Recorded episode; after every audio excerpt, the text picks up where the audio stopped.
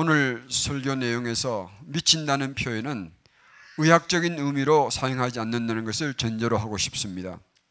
어떤 일에 상식 이상의 열정을 쏟는 자를 보고 미쳤다고 합니다. 또는 광인이라 부릅니다. 그래서 오늘 제목은 광인과 광신, 미친 인간과 미친 하나님 그런 제목을 붙여봤습니다. 좀 과격한 것 같아서 많이 바꾸려고 그러다가 그냥 그대로 적었습니다. 여러분 적은 열정을 가진 자는 적게 미친 자일 뿐이요. 많은 열정을 가지고 인생을 바치고 사는 자는 많이 미친 자일 뿐입니다. 오늘 본문에 나오는 첫째는 광인을 살펴보고 두 번째는 예수님께서 받으신 사형 선고의 의미를 정리해 보며 그 다음에 세 번째는 God 미친 하나님 광신에 대해서 정리해 보고 네 번째는 광야의 광인들이라는 주제로 말씀을 나눠보도록 하겠습니다. 먼저 광인들을 생각해 봅니다. 예수님이 잡히시던 밤부터 사형장까지 끌려가시기 의 과정은 대략 이러합니다. 요한복음 18장 19절에서 24절을 보면 예수님은 게세만의 동산에서 결박당한 채 안나스에게 먼저 끌려가셔서 고문과 치욕을 받습니다. 그리고 결박당한 채로 대제사장인 가야바에게 끌려갑니다.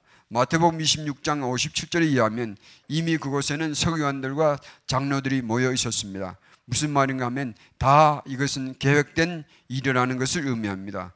거기서도 예수님은 수모와 폭력을 당했습니다. 그리고 공회가 열렸고 공회 앞에서 또 한 번 치욕을 당하는 과정이 나옵니다. 그리고 마가복음 14장 65절에 보면 혹은 그에게 침을 뱉으며 그의 얼굴을 가리우고 주먹으로 치며 가로되 선지자 노릇하라 하고 하속들은 손바닥으로 치더라. 제자장에서부터 그, 그 종까지 예수님을 구타하는 거예요. 그리고 사형 집행권을 가진 빌라도에게 끌고 갑니다. 거기서 예수님을 십자가에 못 박게 해달라고 소동을 부리고 빌라도는 예수님 죄 없는 것을 알면서도 사형 선고를 내리며 그리고 대제장들은 예수님을 사형장으로 끌고 가는 것이 오늘 본문의 과정이요 내용입니다. 이 과정에서 세 부류의 광인들을 한번 살펴보겠습니다. 첫째 종류의 광인들이 있습니다. 이들은 메시아 예수님을 죽이려고 작정한 사람들이에요. 55절을 보면 대제사장들과 온 공회가 예수를 죽이려고 그칠 증거를 찾았다고 그랬습니다. 이들은 예수님이 옳은가 그런가를 밝히는 것이 아니고 어떻게 하든지 예수님을 죽이려고 작정해서 예수님을 끌고 온 사람들입니다. 61절에 보면 대제사장이 내가 창선받을 자의 아들 찬송받을 자는 하나님을 의미합니다. 찬송받을 자의 아들 그리스도냐 물을 때에 예수님은 62절에 대답하십니다. 내가 그니라 I am he 인자가 권능자의 우편에 앉은 것과 하늘 구름을 타고 오는 것을 너희가 보리라. 예수님은 자신이 하나님의 아들이신 것과 메시아이심을 분명히 밝히셨습니다. 63절과 4절, 44절에 보면 그러나 대제사장은 자기 옷을 찢으며 가로되 우리가 어찌 더 증인을 요구하리요 그 참남한 말을 너희가 들었도다 너희는 어떻게 생각하냐 하면서 다른 사람을 선동하였고 다른 사람 뭐 저희가 다다 다 예수를 사형에 해당하는 자로 정죄하였습니다.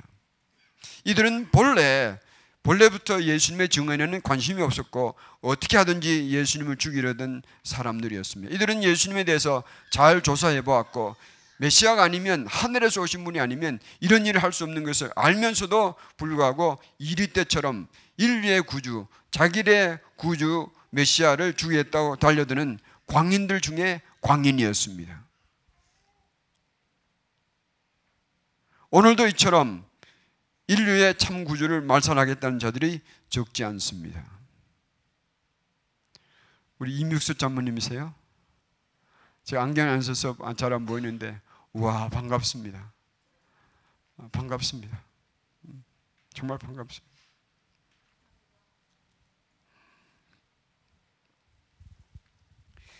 두 번째 광인들이 있습니다. 비겁한 재판장 빌라도와 같은 사람들이 빌라도는 예수님은 죄 없으신 분인 줄을 알았습니다. 누가복음 23장과 3장 4절, 14절, 22 절에 보면 그는 세 번씩이나 예수님에게서 죄를 찾지 못했다고 증언합니다. 그럼에도 불구하고 그는 자신의 정치적인 지위를 유지하기 위하여 죄 없으신 예수님에게 사형 선고를 내립니다. 그러지 않으면 밀란이 일어날 것 같고 아니면 바리새인들이 로마 제국에 이 자기가 스스로 왕이라고 하는 이 로마적인 반역자 같은 예수님에게 은혜를 베풀었다고 보고하면 자기는 정치적인 생명이 끝이 나는 거예요.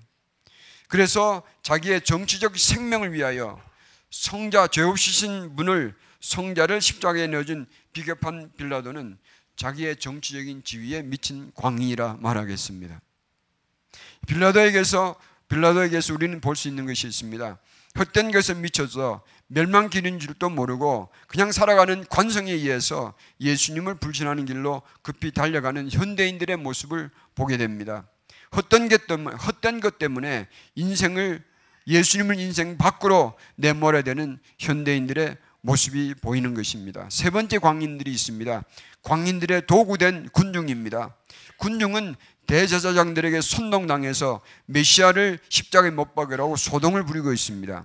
광인들의 도구가 된 광인들이에요. 마가복음 15장 11절에 보면 이들은 자신을 죽이는 자신들을 죽이는 살인자 바라바는 풀어놓고 자신들을 살리는 구주 메시아는 십자가에 못 박으라고 외치고 있는 것입니다. 14절 보겠습니다.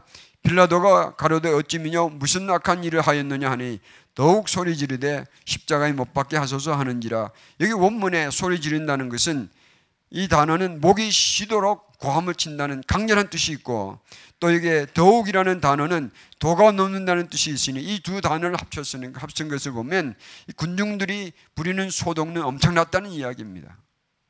엄청나게 소동을 부리며 예수님을 십자가에 못 박으라고 소리를 지릅니다. 단단히 미쳐도 뭐라 단단히 미친 자들아 말할 수가 있겠습니다. 여러분 질문해 보겠습니다. 이 세 부류의 사람들 중에서 어느 부류가 예수님을 사형 판결에 내려는 결정적 역할을 했을까요?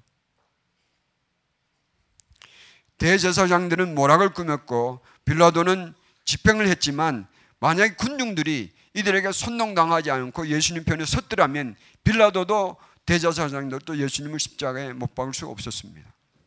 그러므로 이 군중들도 이 정신이 없는 군중의 힘이 예수님을 십자가에 못 박게 한 결정적인 힘이 되었으니 군중도 미친 자들이었습니다. 그런데 만약 오늘 세상 사람들 보고 당신들이 미쳤다 그러면 인정하지 않을 거예요.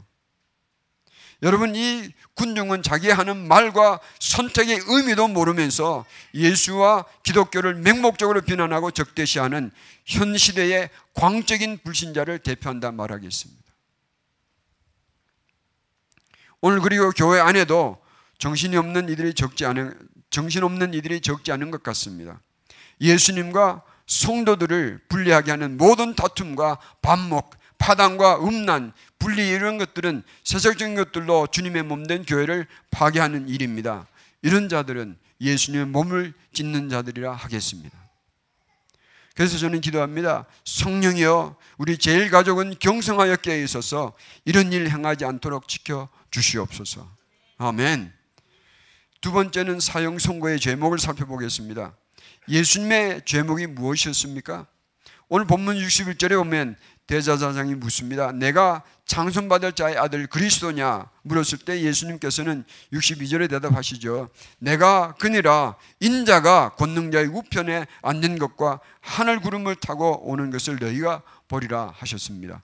여기에는 예수님께서 네 가지 자기에 대한 증거를 확실하게 발표하신 것이 보입니다. 첫째는 자신이 하나님의 아들이신 것, 곧 하나님과 동등하신 분인 것을 인정하셨고 둘째는 자신이 성경이 예언했던 메시아이신 것을 선포하신 것이며 셋째는 자기가 죽더라도 반드시 부활하시고 승천하실 것을 선포하신 것이며 그리고 구름 타고 다시 온다는 것은 언젠가 이 세상이 끝이 오면 마지막 날 심판주로 이 세상에 다시 오실 것을 암시하는 계시였습니다.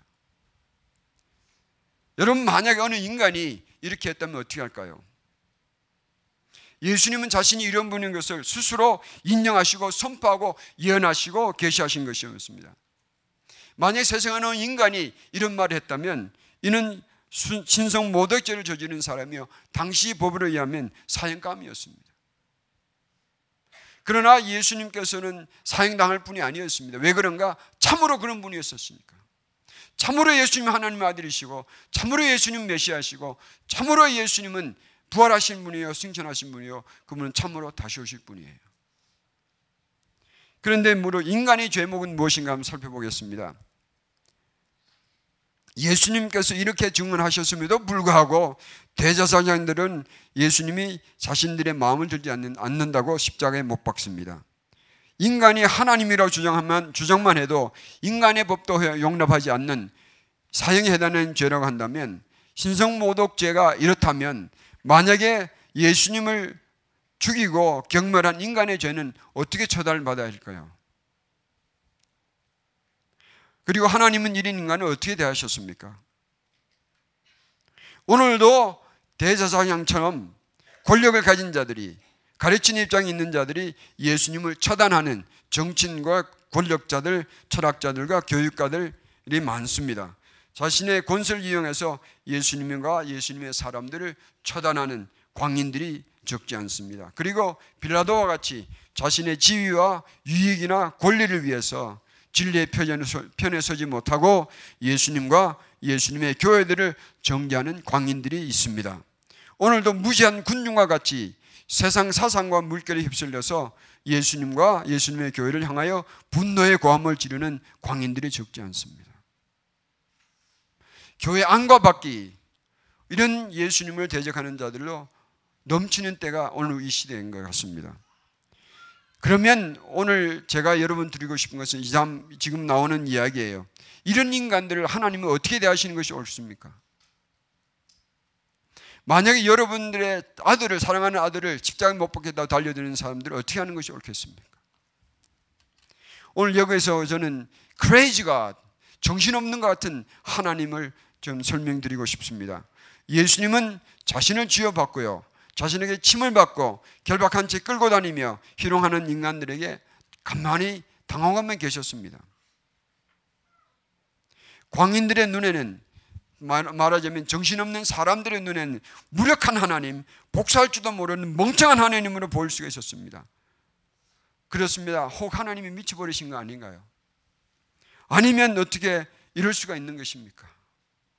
도저히 우리 인간의 가슴으로는 이해할 수 없는 거예요. 왜 하나님은 그 성자를 십자가에 못 박히도록 내버려 두시는 것입니까? 이럴 수가 있지 않습니까? 예수님은 예수님의 십자가의 죽음은 인간의 죄를 대신한다고 하지만 하나님이 이렇게 하시잖아요. 인간의 죄를 그냥 용서해 주시면 안 되는 것입니까? 그렇게 하실 수 있는 하나님이에요. 그렇지 않습니까? 그런데 왜 하나님은 그 죄를 사하기 위하여서 성자를 십자가에 못 박게 하는 것입니까? 하나님께서 그냥 죄 용서해 주시버리면 제일 쉬운 일이에요. 그러나 하나님께서 인간 사회를 이런 극률과 이런 자비로 만대하시면 하나님의 나라는 존재할 수 없기 때문에 그렇습니다. 설명드려 보겠습니다. 예수님은 왜 죽어야 하는가? 이 질문에 램스넌이라는 분이 이렇게 설명합니다. 공의가 무너진 사회는 소망도 무너진다. 담임 목사님 제 맞춰도 됩니까?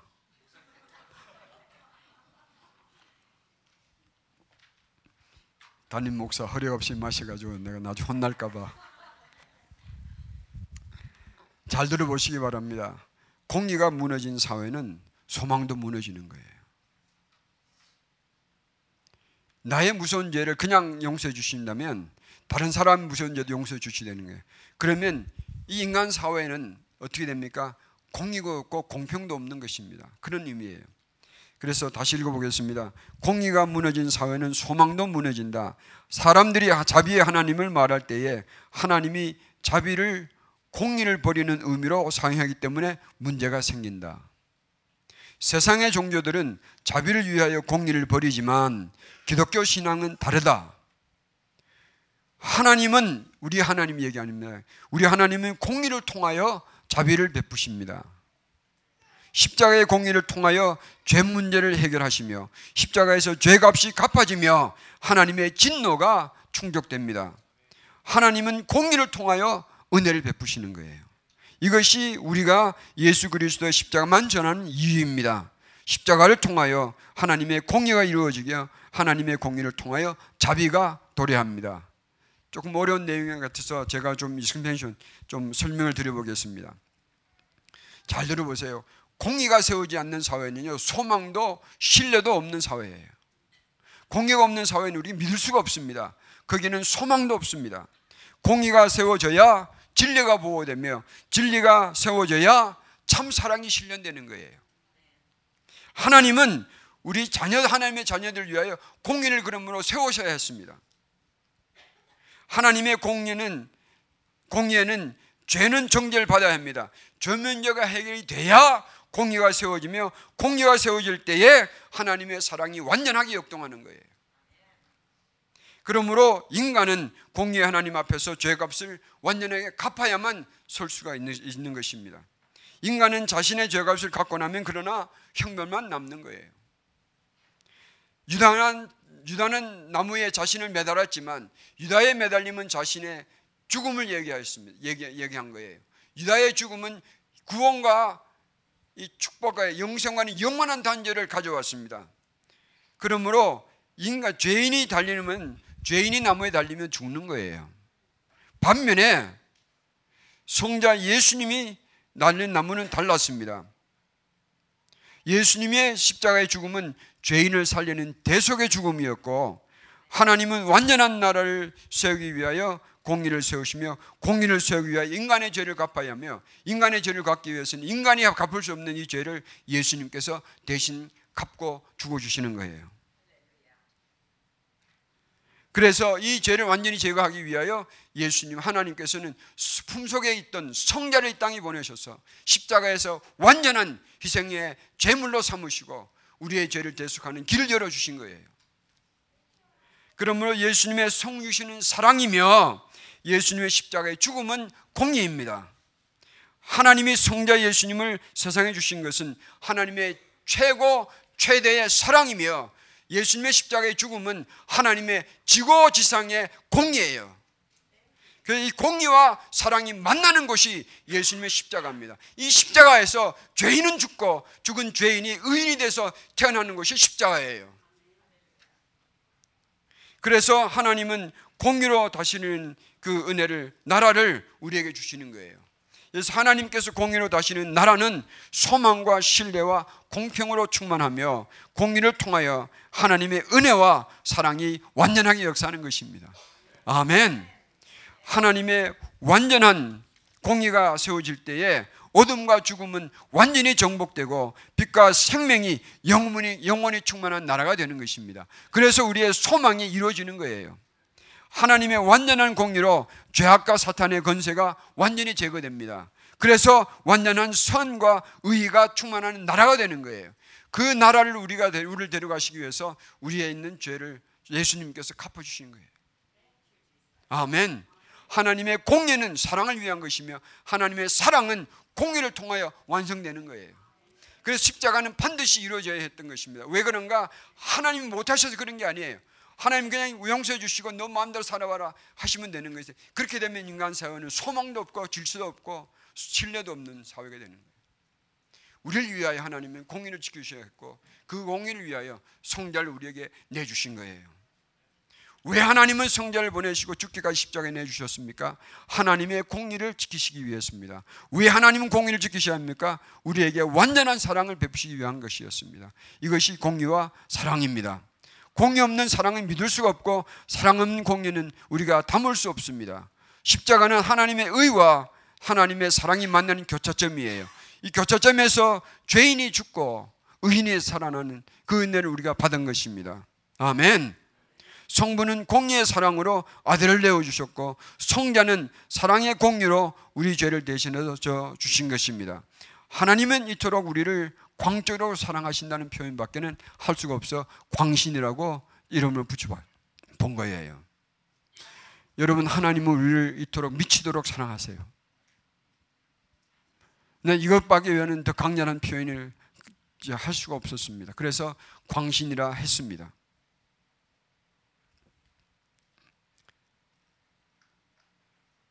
우리를 하나님 마음에 미치도록 사랑하셔서 독생자 예수님을 대성물로 희생시키시고 우리를 우리의 죄에서 완전히 구원하시고 우리를 완전한 의인으로 만들어서 영원한 하나님의 자녀로 삼으시고 영원한 축복을 주시는 것이 하나님의 사랑이요 공임의 것이 십자가예요. 그러므로 광야에 사는 우리가 이 사랑을 안다면 어떻게 할 것인가? 광야의 광인들.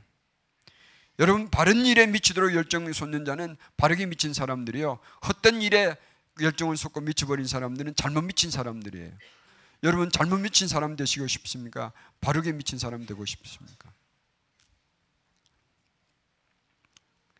우리가 다스려야 할 것에 미쳐서 다스릴 것에 종이 되어 사는 사람들 세상에 많습니다. 예를 들면 돈에 미쳐서 무력의 종이 되고 음력에 미쳐서 음란의 종이 되며 골프에 미쳐서 골프의 종이 되며 또 다스려야 할 것들에 미쳐서 다스릴 것들의 종처럼 매여 사는 것은 잘못 미친 거예요. 여러분 물어보십시다. 여러분 제대로 미친 사람들입니까? 아니면 잘못 미친 사람들입니까? 나는 미친 사람 아니에요 말하고 싶습니까? 그러면 물어보십시다. 인간은 그 무엇인가를 위하여 인생을 쏟고 계세요. 정말 여러분은 하찮은 것, 별 볼이 없는 것이, 것에서 여러분 인생을 쏟고 살면 별 볼이 없는 것에 미친 사람들이에요. 정신없는 사람들. 물어보십시다.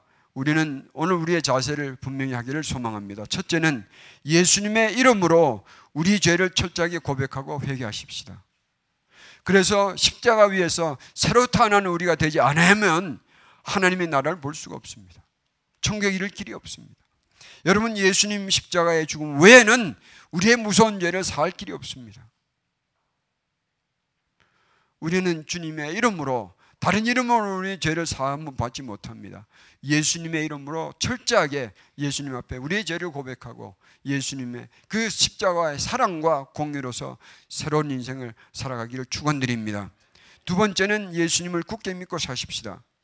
오늘 이 세상은 이들 제다 대제사장들과 빌라도와 군중들처럼 선동하며 우리를 예수님 밖으로 몰아내려고 합니다. 여기에 물결에 따라가면 우린 잘못 미친 자들이 되는 거예요. 예수님을 내 인생의 구주요, 내 인생의 참 주인이심을 고백하고 믿으며 살아가십시다. 그리고 고백한 대로 우리가 살아가도록 축원드립니다. 예수님은 주중의 주요 만왕의 왕이세요. 예수님 다시 오실 때 아니면 우리 예수님 앞에 설 때에 이것이 무슨 무엇을 의미하는지 아는 날이 올 것입니다. 그때까지 우리 믿음 지키고 성공하십시다. 승리하십시다. 세 번째는 예수님의 것이 되어서 예수님 위에 살고 예수님 위에 내 인생과 목숨까지 드리는 그런 정렬을 한번 세워 보십시다. 그래서 내가 사업을 하여도 내가 장사를 하여도 내가 일을 하여도 무엇에 근무를 하여도 누구를 위하여 나의 주인 되시는 예수를 위하여 하는 이유와 목적을 가지시길 바랍니다. 그러면 여러분이 하는 매일의 매일의 일에 삶과 보람이 있을 거예요. 그러지 않으면 우리는 실패자가 되고 마는 것입니다. 이렇게 우리의 인생의 이유와 목적을 새로 정할 때에 우리는 새로운 것에 바르게 미치는 광야의 광인들이 될 것입니다. 여러분 예수님은 날 위하여서 십자가를 가도록 자신의 다 버리고 하나님의 영광을 버리도록 미친 길을 미친 것 같은 길을 택하여 주셨습니다. 그러면 우리도 예수님 위하여 내 인생 한번 미치도록 투자하고 뭐 살아보는 것이 짧은 인생에 얼마나 큰 보람이고 얼마나 큰 자랑거리인지 여러분 아시길 주님의 이름으로 축원드립니다. 이 세상에 미친 사람들이 많거든요. 6.25 동란에 이성봉 목사님이 공산당에 붙잡혔습니다. 그 신문을 봤습니다. 당신은 예수를 왜 믿는가? 미국을 의지하려는 것이 아닌가? 대답합니다. 나는 청당 가려고 예수님 믿어. 청당을 당신이 보았는가? 천당의 본처는 못 봤지만 천당의 본부는 못 봤지만 그 말이죠. 청당 출장소는 보았습니다. 청당 출장소가 도대체 어디 있는가 물었더니 그분이 이렇게 된 청당 출장소는 내 마음에 있어. 내 마음에서부터 믿음에서 시작된 내 천당 출장소는 결국은 나를 어디까지 일가합니까? 천당의 본처 대신 하나님의 나라로 가는 거예요. 여러분 이렇게 해서 공상당의 죽음의 총칼 앞에서도 나는 그렇게 해서 예수 믿어 말하는 이 사람이 미친 사람입니까? 거꾸로 미친 사람입니까? 바르게 미친 사람입니까? 여러분 어떻게 하시겠습니까? 이 우리 교회도 미친 사람 한 분 계세요. 2003년도에 처음 만났을 때에 저를 깜짝 놀라게 했던 청년이었습니다. 나는 예수님 위해서 죽을 수 있겠습니다. 그래서 깜짝 놀랐습니다. 이 청년은 내보다 더 센 믿음을 가지고 있구나. 왜냐하면 아직도 저는 캥기능이 있어가지고 순교의 이런 두려움 때문에 예수님에서 죽겠다는 자신을 이렇게 말을 못하겠는데 그 청년이 그렇게 말하더라고요. 그래서 언젠가 이 질문을 몇 년 후에 다시 물어야 되겠다 생각하고 기회를 찾다가 어제 저녁, 어제 오후에 슬쩍 물어봤습니다. 이상한 목사님이에요. 이상한 목사님은 아직도 예수님 위해 죽을 수 있다고 말하시겠습니까? 어떻게 대답했는지 아세요? 목사님, 이제는요, 더 확실하게 죽을 수 있다고 말하겠습니다. 미쳐도 단단히 미친 거예요. 이게 바르게 미쳐야 됩니다. 여러분, 엉뚱한 것에 미쳐 살면요, 나중에는 우리가 큰 눈물과 아픔을 어, 후회를 할 거예요. 그러나 예수님을 위하여 미친 것은요, 후회거리가 아니에요. 왜 그런가? 그분은 진짜니까. 그분은 진리니까. 그분은 참구주시니까. 그분은 우리를 참으로 구원해 주시는 분이니까 예수님을 위하여 미치시기를 바랍니다. 예수님 다시 오실 때까지 영원한 예수님 앞에 영원한 하나님의 나라에 이르기까지 우리는 이 광야의 광인들이 되십시다. 엘파소 광야에서 예수님께 미쳐버린 바르게 미친 광야의 예수 광인데요. 사시기를 주님의 이름으로 부탁드립니다. 그러면 영원한 하나님의 나라에 성자되는 은혜를 입을 것입니다. 사탄과 악한 영들이 손대지 못하는 능력으로 살게 될 것입니다. 어둠과 죽음에 침못 못하는 권세로 살게 될 것입니다. 환경과 세상이 감당 하지 못하는 권능으로 사는 자 될 것입니다. 왜 그런가? 하나님의 자녀이 되는 거니까 기도하겠습니다